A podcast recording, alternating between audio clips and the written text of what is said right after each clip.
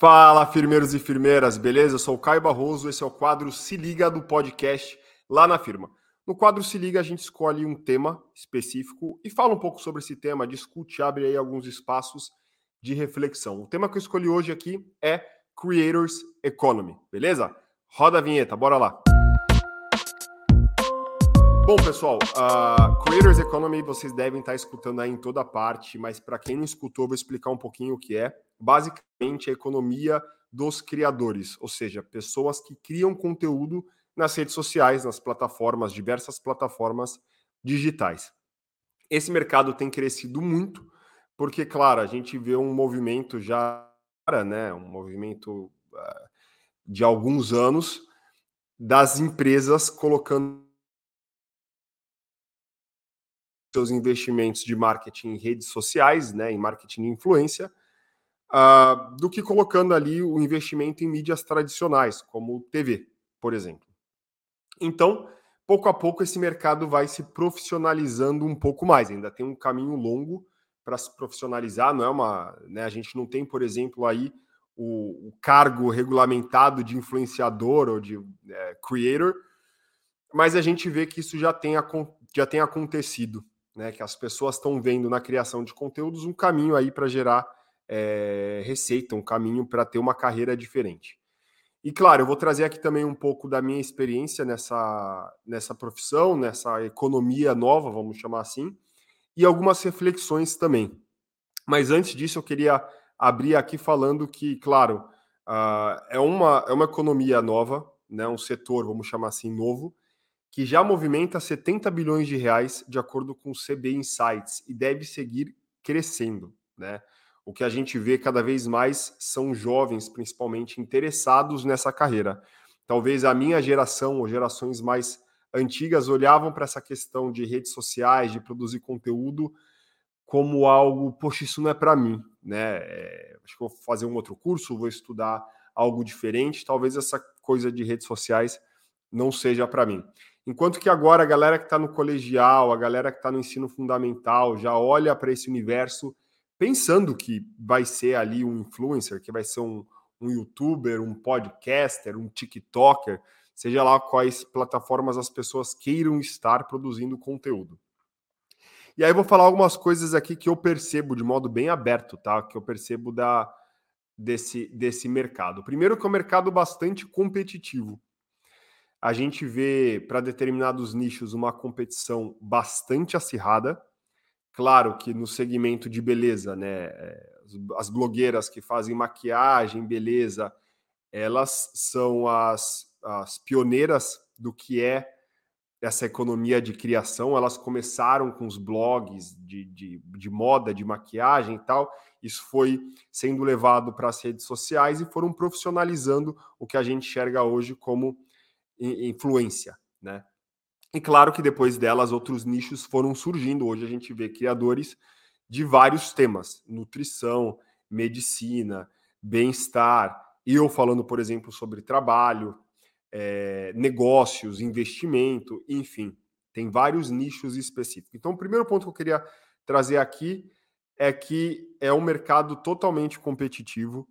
É, tem nichos mais competitivos que outros e outros ainda muito abertos, que a gente não vê as, as pessoas explorando tanto, mas que talvez tenha muito potencial, né? E para quem gosta de, de alguns conteúdos, seja uma oportunidade bacana. Então, galera, é, é, importante ter essa noção de competitividade, porque as redes sociais e a produção de conteúdo demanda muita frequência, demanda muito uh, muita disposição nesse sentido. Não é algo que muitas vezes a gente fala, ah, eu vou pegar 30 dias de férias e vou descansar, ficar tranquilo. São poucos criadores de conteúdo que conseguem tirar um, um sabático, ou que conseguem tirar férias de uma semana sem produzir conteúdo. Né? Claro que num planejamento de conteúdo eles podem produzir antes e já programar as postagens e, enfim, as postagens são publicadas de forma automática. Mas a rede social envolve engajamento, envolve interação. Então, por mais que a pessoa esteja numa ilha descansando, se ela não estiver respondendo os comentários, a rede social já entende que algo estranho está acontecendo e ela pode ser prejudicada pelo algoritmo de alguma forma. Né? prejudicada pelo algoritmo de alguma forma, pode ser redução de alcance, é, por exemplo. Então, assim, é um mercado competitivo, é uma atividade que demanda bastante tempo e energia de quem produz conteúdo e precisa de uma estratégia de geração de receita. Quando a gente olha os influenciadores, os produtores de conteúdo, a gente sempre pensa que a principal receita ali vai ser por meio de publicidade. E para algumas pessoas pode ser sim, mas nem todo mundo monetiza. Ou nem todo mundo monetiza, obviamente, no começo da carreira. Porque até você criar uma base fiel, até você criar uma comunidade, até você criar autoridade, isso leva tempo. E aí, se você criar, né? E aí você vai criando, criando essa comunidade, essa base, essa autoridade, até que em algum momento as empresas olhem para você, olhem para sua marca e falem. E, e, falem, né? Poxa, isso muito me interessa, porque ele se comunica com o público que eu quero me comunicar. Ou eu quero alcançar esse público porque eu quero contar mais sobre o meu produto, sobre o meu serviço, que eu acho que vai ser relevante para o público desse criador, né? Desse influenciador. Só que até chegar aí nesse, nesse, nesse ponto, já foram mais de mil, duas mil publicações muitas vezes. E aí a pergunta a reflexão que eu sempre faço é: qual é o seu nível de energia para produzir tanto conteúdo para monetizar depois de um ou dois anos? Claro que a gente vê casos que explodem, né? De, de de influenciadores, de produtores de conteúdo, que parece que de repente eles eles estão muito famosos, estão muito estourados, participam, vão para festas, são é, patrocinados por diversas empresas, mas também muitas vezes é um pico de sucesso e essas pessoas de repente morrem, né? A gente não escuta falar mais, elas saem dos holofotes. É, às vezes, alguns bordões são muito engraçados por um período, curto de um ano, um ano e meio, e de repente já não tem mais graça, porque a piada repetida também ela, ela perde a graça. Então, tem de tudo. Tem pessoas que vão construindo uma autoridade mais sólida diante de um determinado assunto para um nicho específico, e tem pessoas que estouram no humor é, por uma dancinha ou por um bordão, e claro, elas precisam tentar sustentar aquilo o máximo de tempo possível, mas muitas vezes são carreiras que começam, decolam e, e caem. Então, o que eu quero trazer aqui é que, além de competitivo, você precisa entender muito bem com quem você quer se comunicar, qual é o formato de conteúdo e de comunicação que você quer trazer para seu, os seus conteúdos, para o seu universo, até porque você pode colocar um pouco mais de humor, um pouco mais de acidez, ou não, pode ser uma página mais séria, pode ser uma página mais militante. É, aonde você quer estar? Tá? Qual o seu estilo de comunicação? Qual o formato de conteúdo que você também quer desenvolver? Isso tudo é, é importante pensar, porque pensar nisso significa entender também o quão perene vai ser a sua, a sua trajetória, né? É, vejo pessoas que muitas vezes também viralizam com algo muito específico e aí mantém a mesma, o mesmo formato de conteúdo por muito tempo e não se atualiza, não se adapta. Ou se mantém numa única plataforma, que também esse é um outro risco, que é você ficar refém de uma rede social só, de uma plataforma só. É a pessoa que é muito boa, mas ela está só no YouTube. E se alguma coisa acontecer com o YouTube ou surgir outra, outra plataforma mais relevante que o YouTube, que substitua o YouTube, essa pessoa ela perde espaço, né? Então, é, todos esses pontos devem ser pensados, né? E eu falei aqui da questão de monetização, e eu quero voltar nesse ponto, porque eu falei da questão de monetização pensando que muitas vezes tem um investimento de tempo muito grande até você conseguir monetizar pela primeira vez com uma publicidade, com uma campanha de alguma marca. Então tem uma pergunta também o quanto que você está disposto a isso, dedicar tanto tempo e apostar no risco de que no futuro você consiga é, monetizar. Então, o que geralmente as pessoas fazem, e o que eu fiz, foi desenvolver conteúdo enquanto eu tinha uma outra atividade, eu tinha uma outra profissão. Eu era head de RH em uma empresa e, ao mesmo tempo, eu estava desenvolvendo conteúdo e crescendo uma comunidade de interesse. Então, fazer isso em paralelo por um tempo pode ser mais cuidadoso, pode ser mais interessante do que apostar todas as fichas num, num local só. E, claro, depois que eu vi que o lá na firma estava crescendo, que eu conseguia gerar é, receita, eu optei por seguir solo, só com lá na firma, e sair ali da, do, coworking, do coworking que eu estava trabalhando como head de RH. Então vejam, é, tem que ter um planejamento aí. O, o, o influenciador, esse produtor de conteúdo, é, ele precisa ter uma cabeça de empreendedor, né? É, precisa entender quanto tempo eu estou alocando, qual é a receita que eu quero gerar, quais são as minhas fontes de receita, porque também muitas pessoas entendem que a receita só vem de publicidade e não deveria ser assim, porque de novo você fica refém de uma atividade só, né? Uh, por exemplo, a gente aqui no Lá na Firma, o que a gente faz? Consultoria para empresas, a gente faz treinamento, palestra, é, projetos de comunicação interna, de cultura, e a gente faz publicidade e conteúdos nas redes sociais. Então a gente tem atividades bem diferentes para não ficar refém apenas das redes sociais ou apenas de publicidade. E também não faria sentido para a gente estar só na consultoria, treinamentos e palestras, porque a nossa vitrine está ali, é a rede social, né? A nossa vitrine são os conteúdos que a gente publica de forma gratuita todos os dias. Então, uma, uma coisa alimenta a outra. Isso que é importante também os criadores pensarem é, quais atividades que eu vou ter que elas se conversam de certa forma. Né? Um, uma joga bola para a outra, vamos dizer assim. Então isso é importante, pensar em diversificação de receita também. Porque se algo acontece com uma rede social, ou talvez naquele ano o Instagram ele está flopando, ou se, enfim, como é que eu gero receita, né? Então a cabeça do criador de conteúdo precisa ser uma cabeça bastante empreendedora. E aí a gente vê algumas pessoas, né, eu vejo de longe, conversando também com alguns produtores de conteúdo, que eles tentam entrar nesse mercado é, muito focado no engajamento, no número, é preciso crescer base de seguidores, como calma, né? Acho que não é uma questão só de algoritmo, é uma questão de você entender que a partir de agora você é um negócio. Você precisa se olhar de fora. Você é um negócio, você é uma marca, é, quais são os serviços que você tem, que você pode oferecer, para quem você oferece esses serviços. Então, é para PJ, é para empresa, né, ou é para pessoa física? Você pode ter para PJ e para pessoa física também. Então, o que a gente começa a ver é, é, uma, é, uma, é um crescimento desse mercado.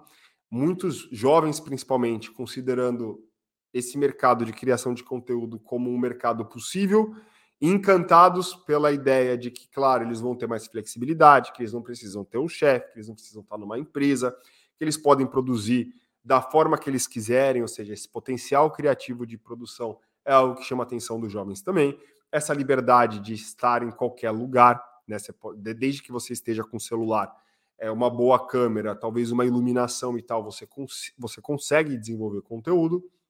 Então, tudo isso chama a atenção da pessoa que quer ir para esse universo da produção de conteúdo.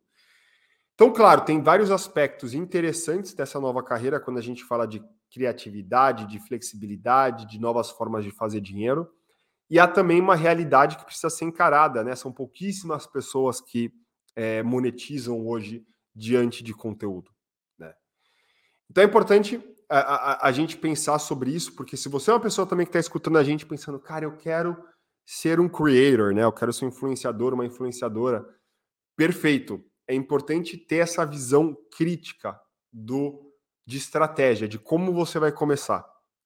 Você vai mergulhar de cabeça ou você vai continuar no seu emprego enquanto você produz conteúdo e aprende com a experiência? Eu diria que o segundo é, é o safe side, é o, é o lugar mais seguro, né? Você conseguir experimentar essa produção, esse ritmo enquanto você está trabalhando e tem uma, uma receita, uma, uma renda também fixa, para ver se é isso mesmo que você quer.